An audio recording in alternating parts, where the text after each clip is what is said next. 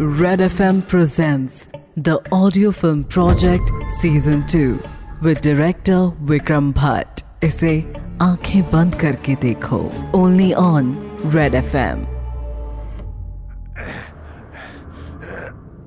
अभी अभी सर पर हुए तेज वार से सिद्धार्थ की आँखें धुंधला गई थी और वो इलेक्ट्रिशियन सामने खड़ा था। उसके हाथ में एक बड़ा सा पाना था। सिद्धार्थ नीचे पड़ा दर्द से करहा रहा था कि तभी उस इलेक्ट्रिशियन ने कहा, बड़ी औरतों का मसीहा बना घूमता है तू हाँ ये देख, इन बालों को देख, ये औकात है इनकी हाँ ये औकात है मेरे सामने, समझा? ये सुनकर सिद्धार्थ का दर्द जैसे कहीं छू मंतर हो गया। उस आदमी की हँसी में उसका वहशीपन साफ़ नज़र आ रहा था।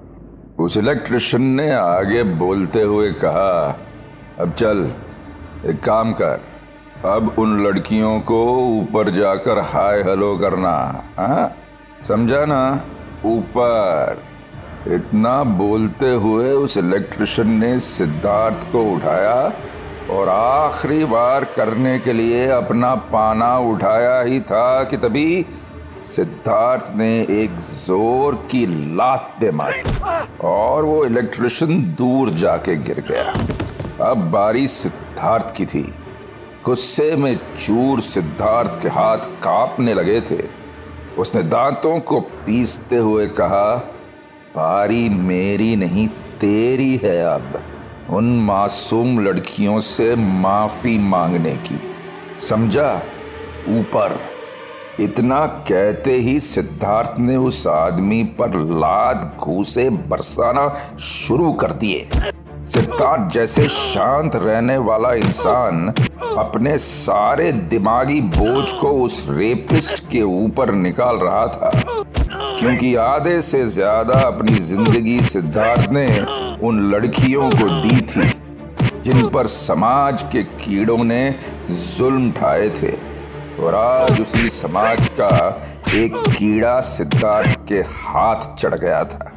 उसे बुरी तरह पीटते हुए सिद्धार्थ इतना बेसुध हो गया था कि उसे इस बात का ध्यान ही नहीं आया कि वो रेपिस्ट अधमरा हो चुका था। उसका चेहरा खून से बुरी तरह सन गया था। कि तभी सिद्धार्थ को एक झटका लगा और उसने अपने हाथों को देखा।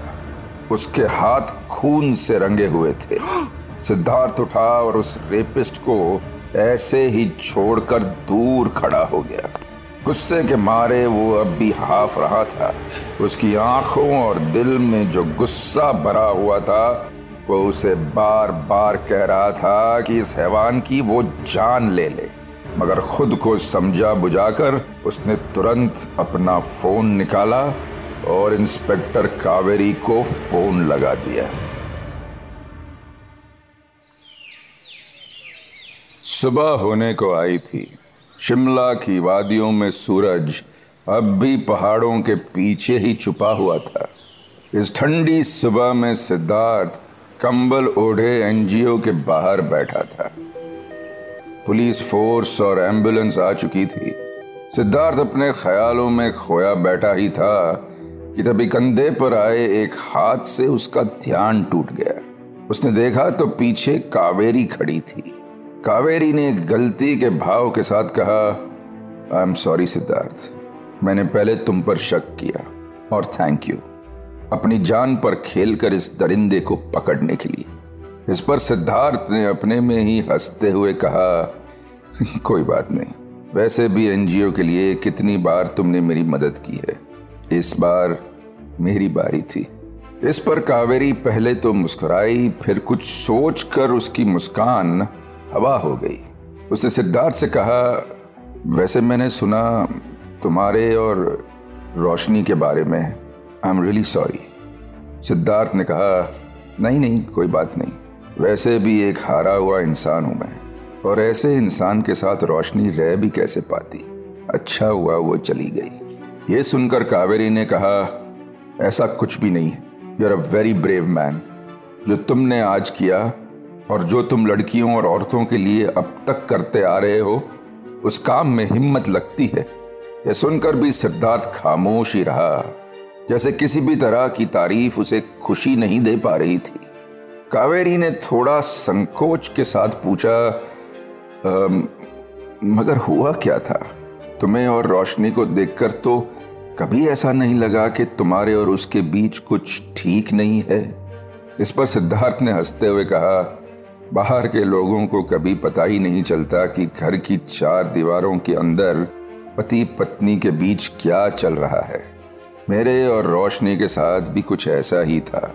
बाहर से देखने वालों को लगता था कि सब ठीक है, पर अंदर ही अंदर रोशनी बहुत उदास थी।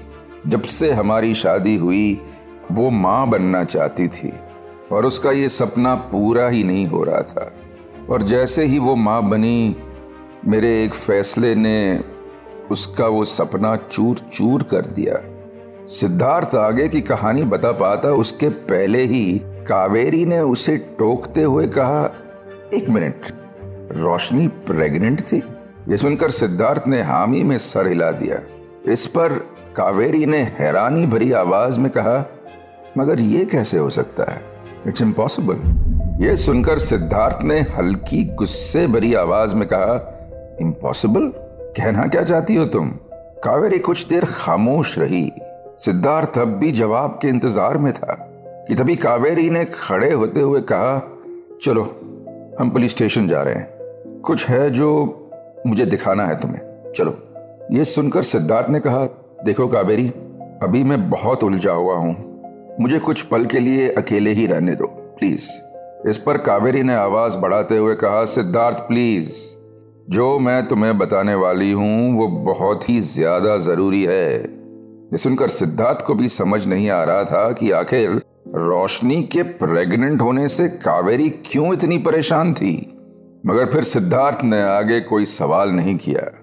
वो दोनों कावेरी की पुलिस जीप में बैठे और स्टेशन के लिए निकल गए। सुबह की धूप अब माहौल में घुलने लगी थी। सरसराती हवा और चिड़ियों का चहकना। सारे रास्ते सिद्धार्थ जीप के बाहर नजरे गड़ाए बैठा हुआ था। कभी वो अपना फ़ोन निकालता कि शायद रोशनी को फ़ोन करके ये सारा मामला सुलझ जाए। तो कभी अपनी गलती के बोझ तले उसकी उम्मीद दम तोड़ देती। आखिरकार ख्यालों से सरोवर सिद्धार्थ का ध्यान जीप के रुकने से टूटा। स्टेशन आ चुका था। सिद्धार्थ और कावेरी अंदर स्टेशन आए ही थे कि तभी कावेरी बिना कुछ कहे सुने अपनी फाइल्स की अलमारी में कुछ ढूँढने लगी। ये देखकर सिद्धार्थ ने कहा, कावेरी, तुम सीधे सीधे बता क्यों नहीं देती कि आखिर हुआ क्या है? यह सुनकर भी कावेरी खामोश ही थी।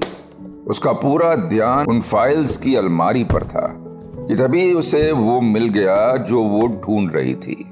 एक फ़ाइल को कावेरी ने खोलते हुए कहा, तुम्हें याद है? जब इन्वेस्टिगेशन के दौरान तुमने अपना फ्लूड सैंपल फॉरेंसिक के लिए दिया था, जिस पर सिद्धार्थ ने कहा हाँ मगर उससे रोशनी का क्या लेना देना? इस पर कावेरी ने उस फ़ाइल को सिद्धार्थ के हाथों में देते हुए कहा, जब रिपोर्ट्स आई, तब सिर्फ़ यही नहीं पता चला कि रेप तुमने नहीं किया, बल्कि ये भी पता चला कि तुम कभी बाप बन ही नहीं सकते। ये सुनकर जैसे सिद्धार्थ को यकीन ही नहीं हुआ कि वो क्या सुन रहा था। उसने ना समझी में सर हिलाते हुए कहा, क्या मतलब मैं मैं बाप नहीं बन सकता? हॉस्पिटल में मैंने खुद रिपोर्ट्स को देखा था। मेरी रोशनी प्रेग्नेंट थी। इस पर कावेरी ने कहा तो फिर इन रिपोर्ट्स का क्या जो कह रही है कि तुम स्टेराइल हो? और कभी भी बाप नहीं बन सकते। ये सुनकर सिद्धार्थ ने रिपोर्ट्स को देखा तो लगा जैसे वो कोई सपना देख रहा हो। रिपोर्ट्स में सचमुच वही लिखा था जो कावेरी इतनी देर से कह रही थी। सिद्धार्थ की आँखों में नमी आ गई। उसने कहा तो फिर वो रिपोर्ट्स, वो बच्चा किसका था? ये सुनकर कावेरी खामोश ही रही। तभी उन रिपोर्ट्स को बार बार देखते हुए सिद्धार्थ के मन में हज़ारों ख्याल आ रहे थे, जो बार बार टकराकर उसके मनोबल को तोड़ने लगे थे। सिद्धार्थ ने अपने में ही धीमे से कहा, वो बच्चा मेरा नहीं तो किसका था? कहीं रोशनी की ज़िंदगी में मेरे अलावा? नहीं नहीं, रोशनी ऐसा कुछ नहीं कर सकती। लग रहा था जैसे मन में उठ रहे उन सवालों को सिद्धार्थ खुद ही जुटलाए जा रहा था। उसकी आँखें अब नम होने लगी थी और हाथ पैर काँप रहे थे। वो बिना कुछ बोले ही स्टेशन से बाहर आ गया। वो बुरी तरह हाफ़ रहा था, जैसे खुले में ही उसका दम घूटे जा रहा था। उसने तुरंत अपना फ़ोन निकाला और रोशनी को फ़ोन लगा दिया। घंटी बजे जा रही थी और सिद्धार्थ की हालत और भी ज़्यादा खराब होती जा रही थी। वो इन सारे सवालों के जवाब रोशनी से चाहता था। वहीं इस वक्त शिमला की सरहद को पार करते हुए एक बस चली जा रही थी। वादियों के बीच से होती हुई ये बस टेढ़े मेढ़े रास्तों को पार कर रही थी और इस बस में रोशनी खिड़की से बाहर नज़रें गड़ाए बैठी थी कि तभी उसने देखा कि उसके फ़ोन पर सिद्धार्थ का कॉल आ रहा था।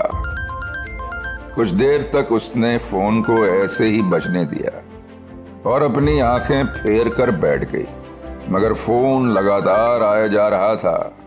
रुकने का नाम ही नहीं ले रहा था कि तभी एक झटके के साथ रोशनी ने अपना फ़ोन उठा लिया। सिद्धार्थ का फ़ोन काटते हुए उसने फ़ोन को स्विच ऑफ़ कर दिया और बस खिड़की से फ़ोन को बाहर फेंक दिया। ऐसे करते हुए रोशनी के चेहरे पर एक बड़ी सी मुस्कान थी, जैसे कुछ तो था जो वो जानती थी। और वहाँ सिद्धार्थ तड़प रहा था और यहाँ रोशनी शिमला से बहुत दूर जा चुकी थी। आगे क्या होगा?